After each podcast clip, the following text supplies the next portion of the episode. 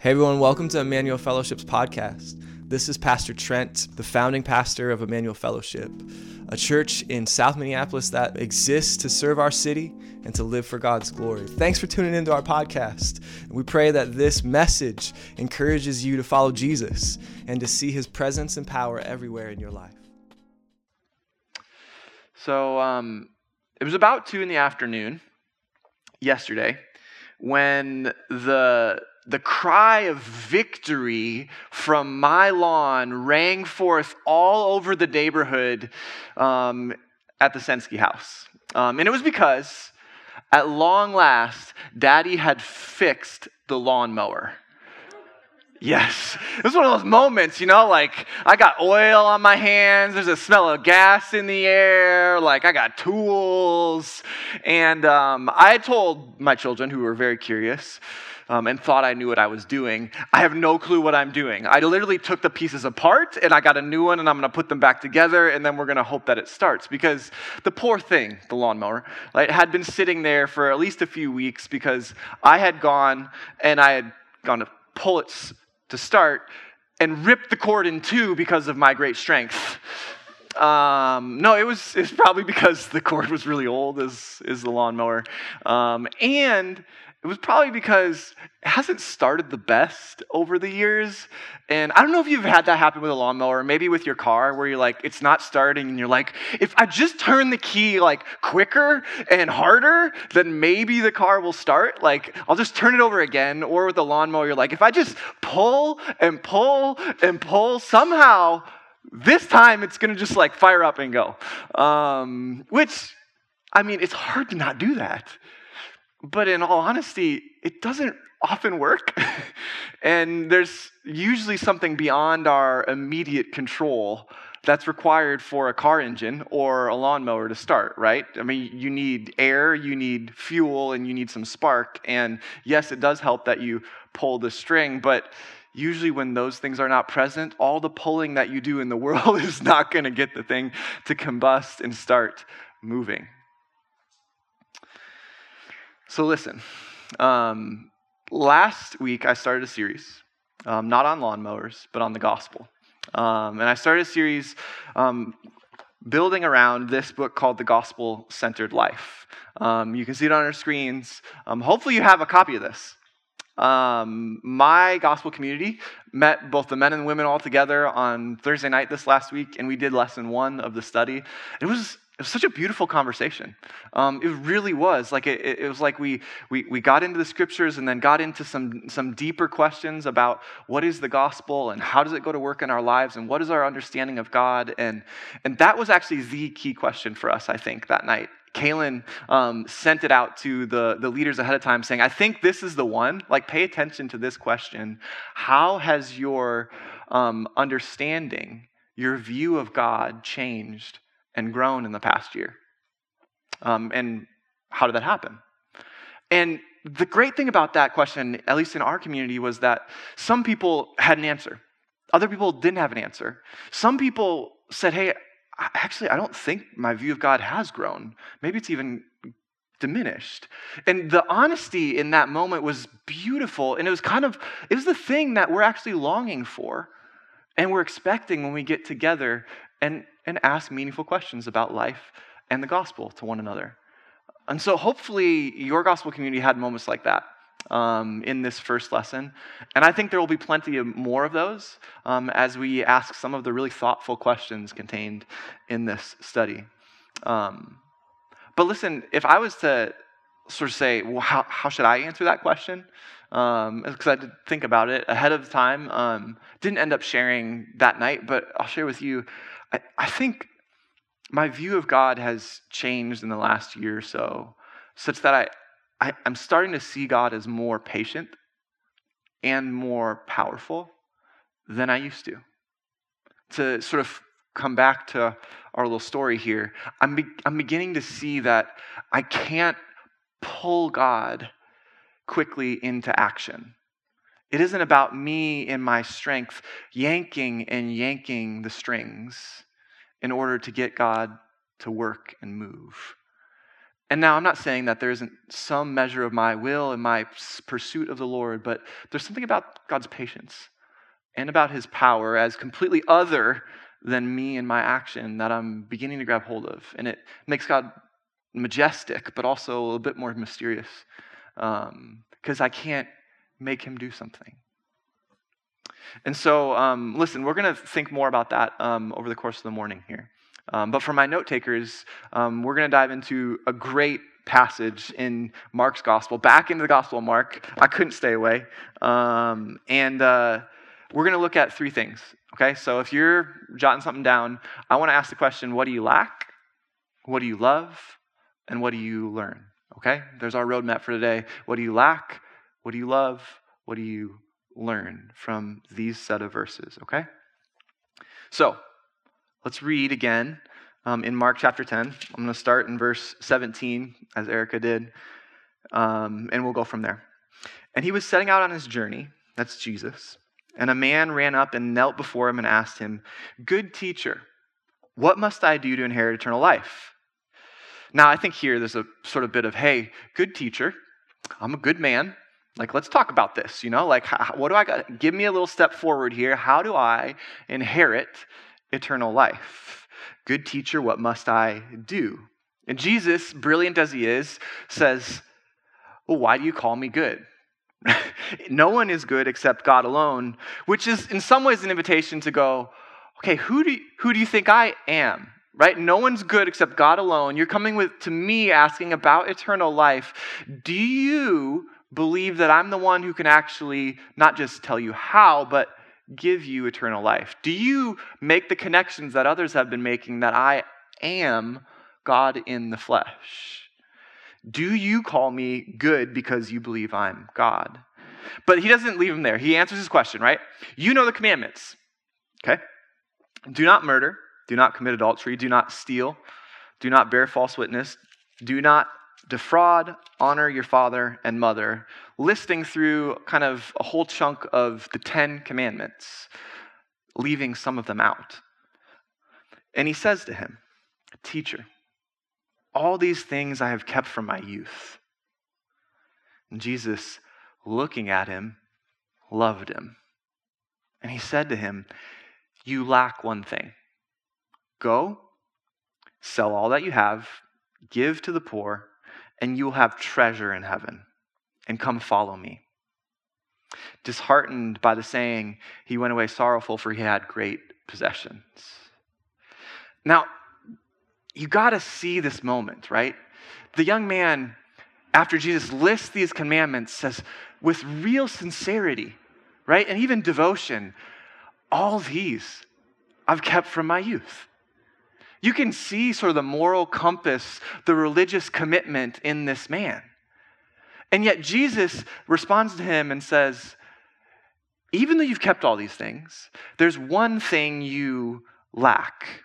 And so his command to him is fourfold go, sell, give, and then come. Go sell all that you have, give to the poor, come and follow me. Isn't this phrase puzzling? One thing you lack. I mean, at just sort of a bare reading of the passage, the man lacks at least a few things, right? Like, if certainly the first thing he lacks for is he lacks for nothing, right? He is so well to do that, like, he does not have any kind of need whatsoever, right? He is a wealthy man um, who has his life in order, even has his decision making, his behavior in order. He does not need anything. But but then again, you look closer and you go, okay, well, certainly he lacked trust. Jesus gives him a pretty clear path forward. Hey, do this, and then come follow me. I can't imagine like that invitation. And, and he's, he lacks trust, so he can't actually follow through on the clear instruction of Jesus. But he probably also lacks a bit of compassion. I mean, the opportunity Jesus gives him would have been like a magnanimous act to give all of his money and to bless the poor in the area would have been an incredible deed. And he probably would have known for certain that there was need in his area. So he, in some measure, lacks a bit of compassion upon the people that he could be helping. But if he lacks those things, what does he have? He has great possessions. If you read through the original language here, what's going on here is he's saying, uh, he says, he, or the Mark, the, the narrator here says that he had many, much, or great things. The Greek word here for possessions actually is probably a better, like it's, he had things. Now, you might not be holding great possessions. Some of you are, some of you are not. But the truth of the matter is that Jesus comes to you today knowing that you're holding things. And he comes to you asking, What is the thing that you lack? What do you lack? The one thing that he lacks clearly is to trust all things to God. He can't trust God with his life, with his resources, with his decision making. He can't trust everything to the Lord. But the odd thing is that Jesus, even though the man's wealthy, like puts it in his own terms. Right? He asks, How can I inherit money language, eternal life? And then Jesus says, Hey, if you give all this stuff away, guess what I'm going to give you? Treasure in heaven. But all you have to do is come and follow me. He's putting it in his in the guy's language, his familiar vocabulary. Jesus gives him treasure in heaven, but the man's only asking for what do I do to get eternal life? He can't follow through because he's holding to things. But even though he's holding to those things, and even though he appears well on the outside, Jesus has the ability to see through to what's actually going on. And I wonder if you stopped for a second and said, okay, here I am in the honesty of this moment. The Lord can actually see through all that's going on in my life. He can see through the way that I appear to others. He can see through the way that I present myself to others. He can see through everything that I've got. And He knows what I lack. What would Jesus say you lack? Here's what I've realized about myself and in others over the years that the way that you hide what you lack is to hold tighter to what you've got. The way that you hide what you lack is to hold tighter to what you've got, which is, in many ways, the good news of self. This is the gospel of self that says, here's what I've got, here's what I've done, here's who I am. And my hope is in this, the way that I can make and for Christians, the gospel of self, here's what I've got, can in many ways very quickly eclipse the gospel of Jesus. Such that we grow so accustomed to hiding and holding on tightly to what we've got that we miss out the, on the good news because the good news of Jesus hinges a bit on the bad news, or matter of fact, the honest truth that you have incredible lack and need. But Jesus, seeing through and looking at the need of this man, doesn't even bat an eye. Doesn't. Right? He looks at him. He loves him. Man, that phrase, I can meditate on that for, I will for years. But he looks on him and he, he sees him as he is. He looks on him and he loves him. And there we have just the glimpse of the gospel and all of its beauty that, that, that God the Father sent his Son, the Lord Jesus, into our world, a world of abundant need, a world of incredible lack, such that Jesus might go to the cross and that he might die and, and go into the grave, and that he might rise on the third day, so that the fullness of the Father's love could land squarely on all of our lack. Jesus looks at you and he wants to meet all of your lack with the fullness of his love. The only problem with that good news is we're very good at avoiding it. Just as we sort some of us talked about this last week in that the Gospel Centered Life lesson, right? There are ways that we minimize our own sin and our own need. We minimize by shrinking the cross and all of its glory and necessity. We downplay, we blame, we exaggerate, we hide, we fake. We have all of these patterns and mechanisms to try and conceal the gravity of our need. But the problem with that is it shrinks the cross that we need most. Jesus has just finished this wonderful conversation with his disciples and some children. Where the disciples, of course, say, Hey, get the children out of here. Like Jesus has got important things to do. And Jesus says, No, no, let the children come because the kingdom belongs to them. Jesus' teaching is that the kingdom belongs to children, that a childlike heart, a childlike faith opens the door to eternal life. Why? Because a child is almost always willing to reach out and admit what they need. They're willing to embrace help. So, what must you and I do to inherit eternal life? We actually have to come honestly and humbly admitting the things that we lack. But we also have to square with what we love. Let's keep reading. Look at this in verse 23.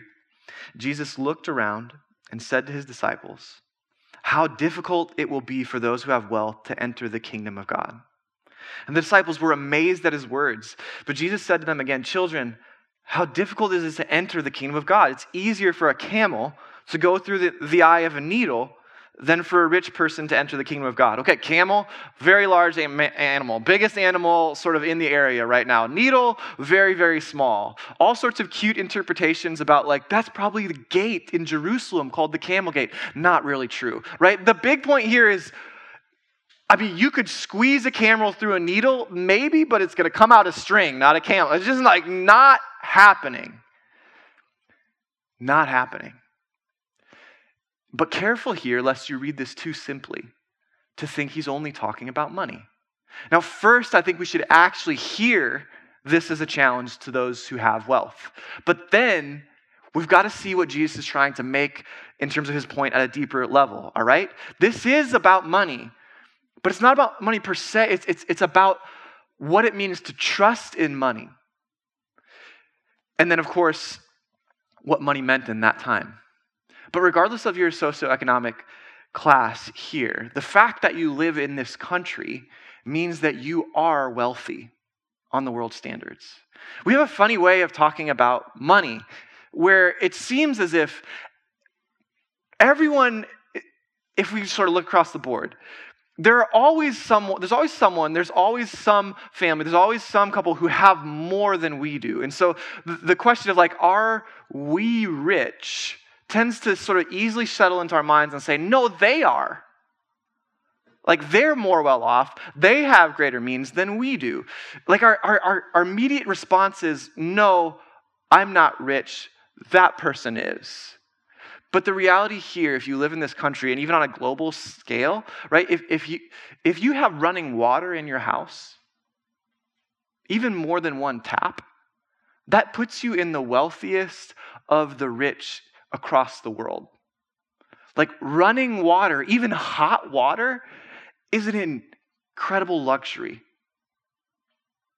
But we take it for granted. The bare fact that we have shelter and utilities like electricity and water means that we are rich in the world's standards. But Americans in general tend to not view themselves that way. So we have to hear Jesus' words because they definitely don't mean less than what's on the surface, right? That we should, as Jesus said, be careful not to put our hope on riches because we cannot serve God and money. You cannot have two masters, Jesus taught. You will either love one and hate the other.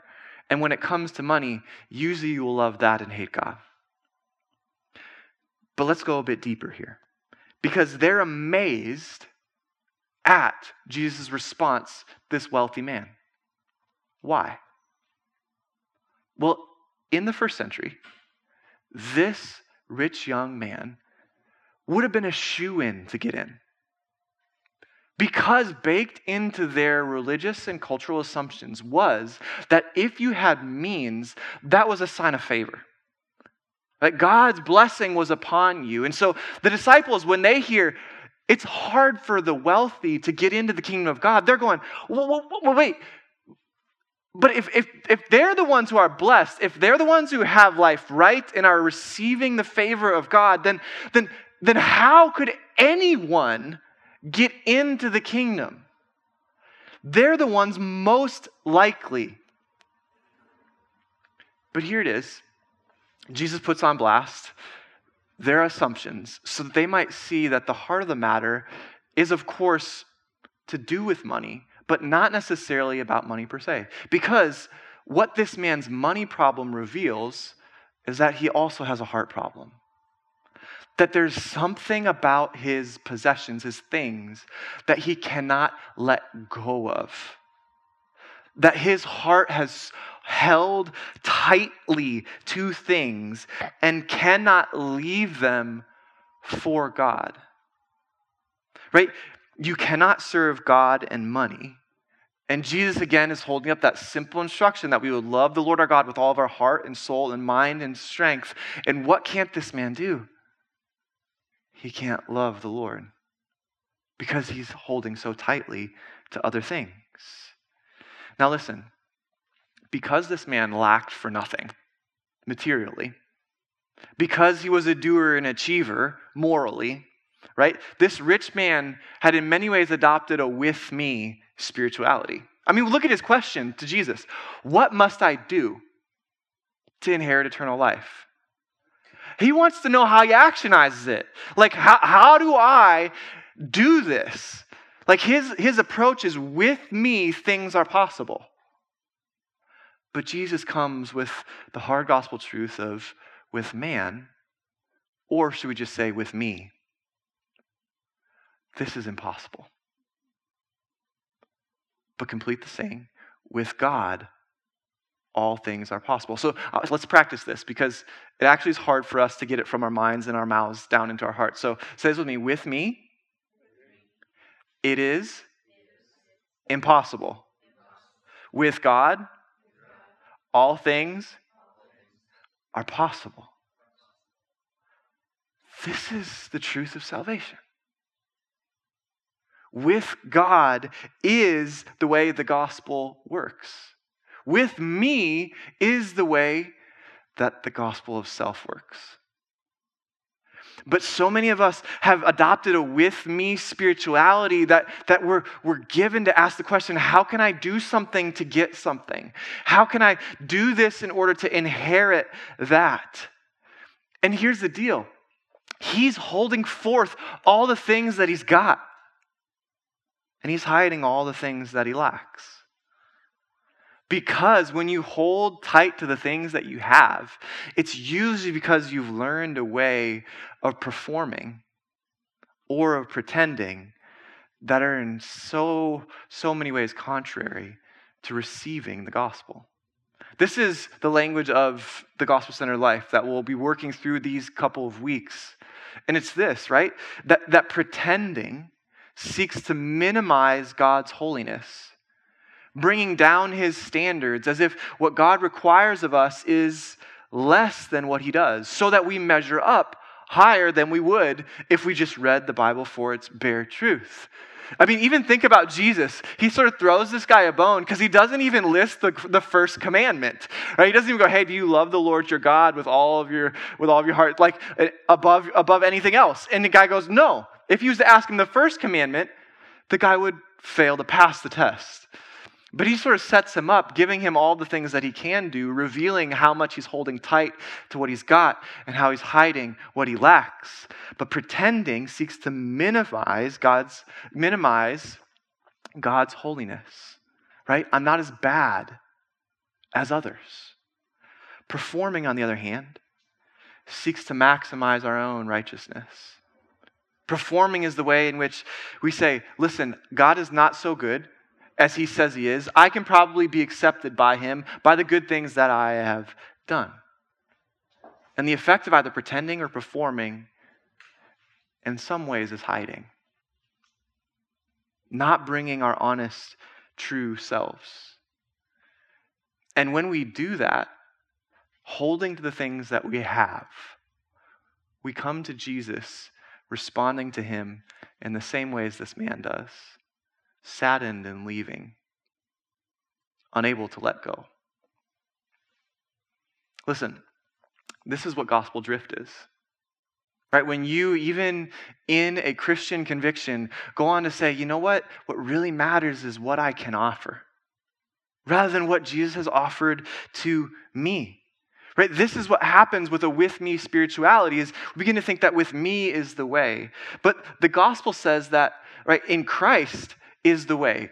In Christ, all things are possible, even the impossible, the reconciling of sinful men and women to the living God. The gospel says there's love despite your lack, right? Would you come and would you bring your need? But the world says, hey, if you show your lack, there's rejection, there is shame, there's disappointment on that side. The gospel says, bring your need. The world says, bury it. Jesus says, Come and I'll offer help to you, my child. And the world says, No, no, hide your childish ways. Stand on your own two feet. The longer you operate with a with me spirituality, the tighter you'll start to hold to things. to hold to things that could be your righteousness. Now, the things you might be holding to might be your own flexibility. It might be your own discipline. Right? The things you might be holding to might be your own morality, right? Or your, mo- or your own grace towards those who lack morality. The things you might be holding to could be your own political convictions or your own lack or open handedness with political convictions. The things that you hold tight to, that hold you down, so to speak, easily become the things that you start to hold over others and begin to judge them with. Because they're the things that you got, that you stand upon. If you think about this way, if, if what you most long for is a kind of authenticity, right? Because so much in our present moment says if you could just do you, you would be free. But the reality is, that's just a cloaked version of with me spirituality. If you just do you the way that you want it to get what you need, then all of a sudden you've done something that holds what you've got and that's hiding what you lack, that also short circuits your own authenticity, right? The only way that you can actually be free is to be honest.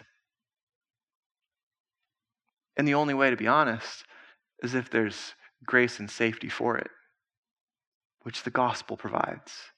So, what do you lack? What do you love?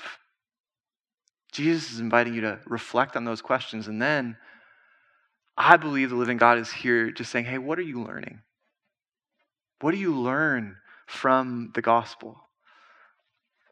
If we keep reading, I think we left off here in um, verse 27. Peter comes on the scene. Here's verse 28. Peter, began to say to him, See, we've left everything and followed you. And Jesus says, Truly I say to you, there's no one who's left house or brothers or sister or mother or father or children or lands for my sake or for the gospel who will not receive 100 fold. Now, in this time, houses and brothers and sisters and mothers and children and lands with persecutions, and in the age to come, eternal life. But many who are first will be last, and the last will be first. And then, still connected, as they were on the road going to Jerusalem, Jesus starts talking with them about where he's going again. And they're amazed as they follow him, and they're afraid about this new idea to go to Jerusalem. And he says, See, we're going over to Jerusalem. And the Son of Man will be delivered over to the chief priests and scribes, and they will condemn him to death and deliver him over to the Gentiles. And they will mock him and spit on him and flog him and kill him. And after three days, he will rise. Here we have, I believe, this incredible moment of the gentleness and generosity of Jesus. Because Peter still doesn't get it. Right? He goes, wait a minute, if that guy didn't get in, because he didn't give stuff up, We've given stuff up. Look at what we've done. And Jesus, I think, in kindness to him and in sincerity, says, You're right. Have you learned that I do honor obedience? That I do honor sacrifice? But I honor it not as the means to get what you want. I honor it because it matters to the Lord to love Him with all of your heart, soul, mind, and strength, and to love your neighbor as yourself. What Peter's going is, wait a second, like, but is this all for nothing? And Jesus says, no, no, I see you. I see your sacrifice. And I am going to honor that. But when it comes to what's possible with man versus what's possible with God, your obedience doesn't move the needle in that direction. What Jesus is trying to teach, and what I hope you learn, is that the gospel is not opposed to effort, but it is opposed to earning. It is opposed to you stacking up the things that you've done in order to put God in your debt somehow. Obedience matters, but it does not make the way. Because the way is impossible with man, but the way is possible with God. And Jesus is going to Jerusalem in order to prove that. Jesus is going to, Perus- to Jerusalem as the one who did not know sin. Not at all. But he's going to be judged and condemned a sinner. He's going as the one who did know lack, right? He did know what it was to need the Father's voice. He didn't know what it was to need food. He did know what it was to need humanly speaking. And so he comes looking to the direction of the Father, following the voice and obeying the, the, the instruction of the Father. Jesus did not hold tight to things, even his own ministry but he opened his hands, spreading them wide on the cross, so that a kind of generosity and hope and joy might mark his followers rather than a gridded commitment. Because if you look across the board, there are many religious sects and many ideologies that honor commitment, that honor obedience. And Jesus is one that does as well. But how would the gospel make things different? Well, it would point the question at how do we be reconciled with God, not at what man can do and earn, but at what God can provide, such that his great love might meet our areas of lack. I mean, what did Jesus lack? In all honesty, nothing on the cross. What did he love? Well, he went there and he loved the Father perfectly and as an overflow, loved all of us in all of our imperfections. Jesus has gone to chart a new way forward, one out of a way out of religiosity and a way toward freedom and joy. Right? He is so gentle with Peter. But he also is speaking here with all the surrounding themes to the childlike. I mean, you see hints of it even here, right? Jesus is saying, hey, like to the children belongs the kingdom. Jesus helps the childlike. He helps them to learn the, his ways, and he helps them to walk in his ways. And you don't have to spend much time around toddlers to hear the phrase, No, I do it right? It's just sort of baked into that age where the, the will of a little human being, whether a boy or a girl, starts to express itself and they want to do it themselves. I was thinking about that this week because I heard that a time or two. Um, and you just take one of the examples, like washing your hands. And my little boy is saying, No, I do it. And of course, I'm the one who's asked him to do it, right? And I'm the one who's led him to the bathroom. And you got to go, hey, like, is this, is this a with me moment for a child? Even though he's pounding sort of the sink and going, hey, I'm going to do this myself. Well, maybe. But I could tell you that most of the time, if he says, I'm going to do it, and then I leave him alone, he'll go, hey, no, no, no, no, no, no, where'd you going? He wants to do it, but he wants me to be there. And then if you think about it, and he says, no, I'm going to do it, you got to go, hey, well, where did the we got birds in the house? Where did where did the water come from? Where did the soap come from? Where'd the towel come from? The stool come from? Where'd the house come from? How is he doing it alone? Oh, he's not. And the possibility of a two year old or a three year old to get all of those things himself is what? Impossible. But he's operating with the posture of dependence, even in his own resolve and will. He's saying, Yes, I'm going to do this, but I also still know that I'm dependent upon the water bill being paid and the soap being filled and the towel being there and the stool being there and even the ones who've gone before me teaching me how to wash my hands modeling it for me and even the ones asking it of me right? There is within the child even their most strong-willed moments an implicit dependence on the lord for all things. And that's what's supposed to mark us. Not that the gospel would say hey stop. Be passive, do nothing. But that our hearts and our will would be engaged in such a way that we are entirely dependent upon the owner of the house, upon the Father's provision. So, what do you learn about the gospel from this story? I think one of the things that you learn is that when with me is the way, there's a lot of fallout. There's judgment that happens. There's comparison that happens. There's despair that creeps in, or there's pride in achievement.